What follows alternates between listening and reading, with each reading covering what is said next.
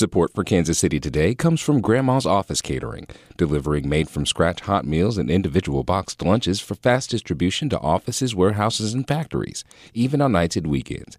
Details are at grandmascatering.com. This is Kansas City Today. I'm Nomin Ujiyediin. Today is Thursday, February 9th. Coming up, for the first time, the Super Bowl will feature two black starting quarterbacks. We'll hear more about why this lineup is historic. Plus, George Toma's reputation as a top notch groundskeeper has earned him an invitation to his 57th Super Bowl in a row. As for who he's rooting for, the league's commissioner had this message for the Kansas City resident. He told me that I can't stick up for the Chiefs. He said, George, you work for the league, the league pays you, you gotta be neutral. We'll learn about Kansas City's 94 year old groundskeeper known as the Sod Father. But first, some headlines. Kansas City Mayor Quinton Lucas announced in his State of the City speech yesterday that the police department will receive $280 million for the upcoming year. KCUR's Celisa Calacal has more. That proposed budget is an increase from last year's KCPD budget. Lucas says the increase will go toward more officers and 911 call dispatchers. A recent shortage in dispatchers has caused longer response times. Some funding will go toward improving police community relations. We ask that they continue the important work to ensure that that which we just saw in Memphis would and could never happen in Kansas City. The KCPD recently agreed to a $5 million settlement to the family of Terrence Bridges Jr., a black man killed by police in 2019. And Lucas has made his third Super Bowl bet in four years in favor of the Kansas City Chiefs, this time with Philadelphia. In the event of a Chiefs loss against the Philadelphia Eagles, Lucas promised Philadelphia Mayor Jim Kenney a platter of Gates barbecue, as well as products from the Roasterie, Boulevard Beer, Guy's Snacks, and Charlie Hustle. Barbecue owner George Gates says he takes a little bit of credit for the team's success. A lot of the Chiefs come to Gates, and so you know that's what makes them win, in addition to hard work, practice, and a good coach and a good team. While Gates says he likes the traditional wager of barbecue, he doesn't predict he'll need to send anything after this Sunday's game. We'll be back after this.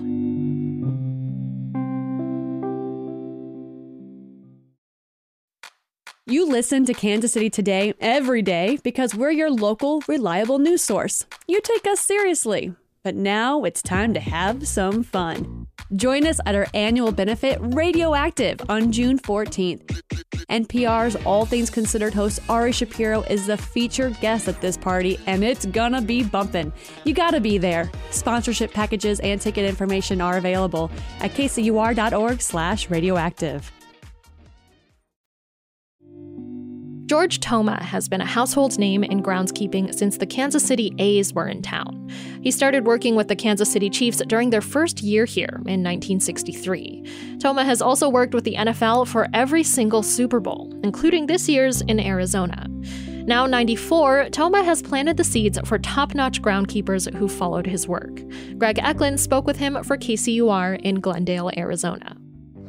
I'm a coal miner from Pennsylvania, and when my dad died when I was 10 years old, I had to get a job.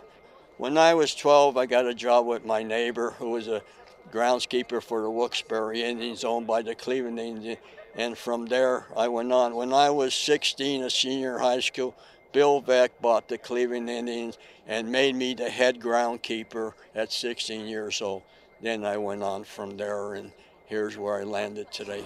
There's my cane, and I'm on the cane, but I'm still going. And this is my son Ryan.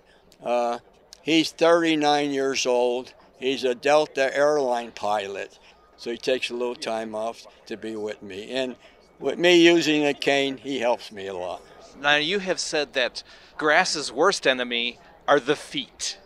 Right. Yet you're going to have rehearsals and all kinds of. How will this field hold up through all that? Well, actually, I hate to say this, but the halftime show is more important than the game.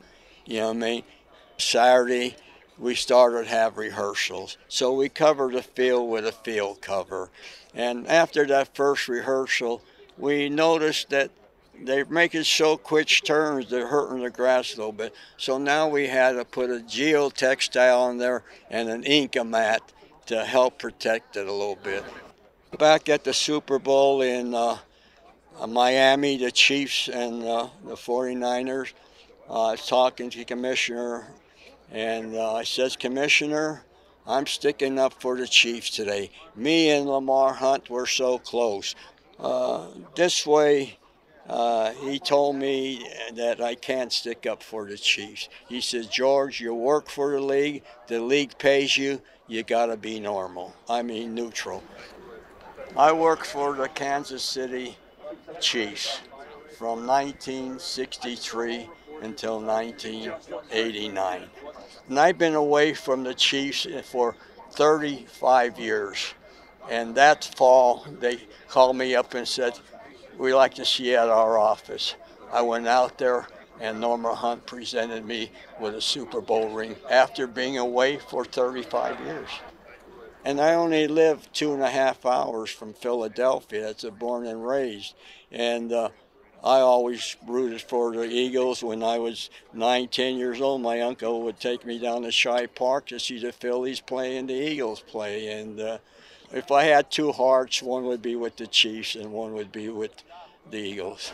Uh, we have people here now. Randy Baker, who's the head groundkeeper for Belton High School. This is his 24th Super Bowl. The first Super Bowl, I took him to Pasadena uh, when he just out of high school. And we have a very good groundkeeper at the Kansas City Chiefs, Travis Hogan. And Travis is out here. And when Travis came here, he brought all his electronic equipment and he has it on the field. I never stepped on better grass in 81 years in this game as I step on when I go to Arrowhead. That's groundskeeper George Toma speaking with Greg Echlin for KCUR. This Sunday's Super Bowl will be the first to feature two black starting quarterbacks Patrick Mahomes of the Kansas City Chiefs and Jalen Hurts of the Philadelphia Eagles. It's a historic moment for a league that used to have racially segregated teams and often excluded black players from certain positions. NPR's A. Martinez spoke with Jason Reid, author of the book Rise of the Black Quarterback, about the history of black players in the NFL and what this game will mean for football and the country. Jason, so let's just start with the word quarterback. I mean, what kind of things do people think of or feel when they imagine what a quarterback is, what that word means? Well, you know, quarterback is a uniquely American leadership position. But if you take it away from the football field, when we say quarterback, if you are the quarterback of a company's uh, project, a, a, project that the company needs.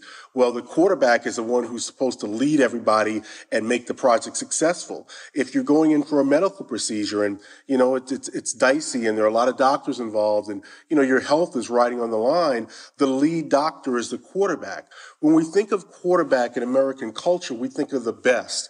We think of the brightest. We think of the person around whom everyone else rallies. Yeah, charismatic, athletic, smart, hotshot, like big man on campus, right? Multitasker. So let me ask you this then, Jason. What were some of the ways black quarterbacks were described in the pre Super Bowl era? Because I, you know, a lot of times those words that I just mentioned weren't describing black quarterbacks. No, not at all. And, you know, really, before the Super Bowl era, there were a few black quarterbacks in the NFL, but it really wasn't until the late 1960s and the 1970s where you actually saw, you know, black quarterbacks who were actually getting an opportunity to really play. And, and why is that? Well, in the NFL, black quarterbacks from college were just, as a rule, converted to other positions, wide receiver, defensive back predominantly. And that was because the people who controlled the NFL, the, the, the white men who were the owners and the executives and the coaches, they felt black men were inherently inferior, that black college quarterbacks in their minds could not lead white players in the NFL and, and they just weren't smart enough. At the time, the rosters were majority white. I mean, right now it's different. Right now, 80% of NFL rosters are black. But back then, I think, I mean, that was something that they really thought about. I mean, that this black man could not be entrusted to lead white men on the field of battle. Yeah, and you know, I'll take it even a step further. Not just could they not be entrusted, but that white men would not follow black men. So it wasn't even something that was discussed, it was just something that was understood.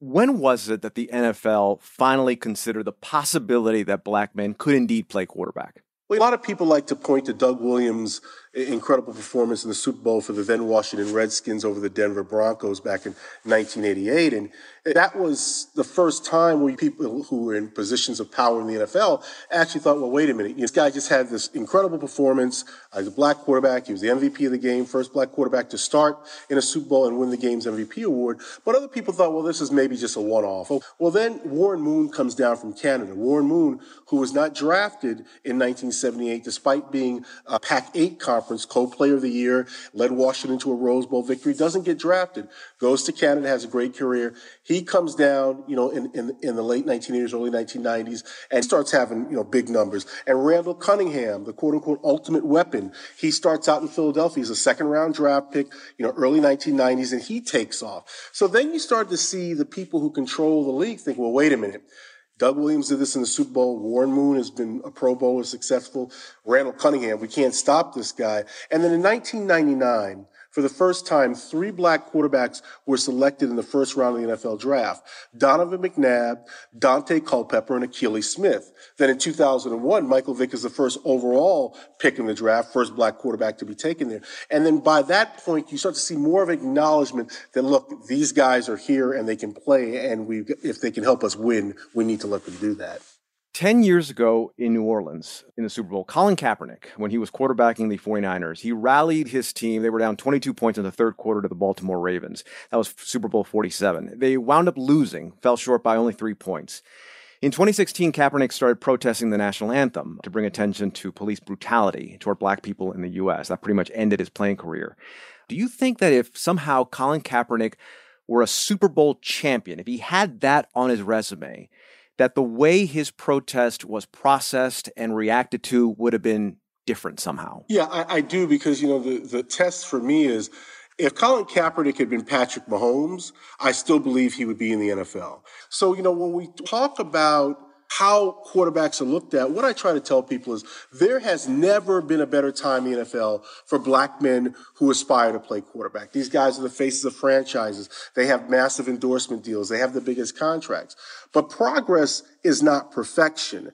And when you look at the standard, how people are, are perceived. Patrick Mahomes addressed this in the preseason this year when he said that, you know, some of the criticism of me and Lamar is different, Lamar Jackson, is different than some of the criticism of people who don't look like us. So, yeah, I definitely think that there is a different way perceptions are processed. And on the word progress, Doug Williams called this year's Super Bowl between Patrick Mahomes and, and Jalen Hurts. He called it progress. And I think about the title of your book, Jason, The Rise of the Black Quarterback, what it means for America. So then when we all tune in to watch with millions of others that Sunday when it's the Chiefs taking on the Eagles, and we see two black men leading their NFL teams in the Super Bowl, what will it mean for America? Well, what, what it means is, is that you now are at a point where black men – in the NFL, but also in, in, a much bigger context, are reaching levels that they were denied even competing for previously. And they're reaching there just because of the opportunity that they finally got to show, hey, I can do this on my merit. I have the ability. I have the intellect. I have the leadership skills. You know, you, you look at America. Barack Obama was the first black president in the United States. But there were other black men before Barack Obama who had the ability to succeed at the highest levels possible, but they were denied the opportunity to compete. So when you see those two black quarterbacks on the field, what you have to realize is Look, this could have happened 10, 20, 30, 40, 50 years ago, but it didn't because they didn't have the opportunity. So, opportunity in America, when anyone in America gets an opportunity, anyone among us can rise up and succeed. That was Jason Reid, author of the book Rise of the Black Quarterback, speaking to NPR's A. Martinez.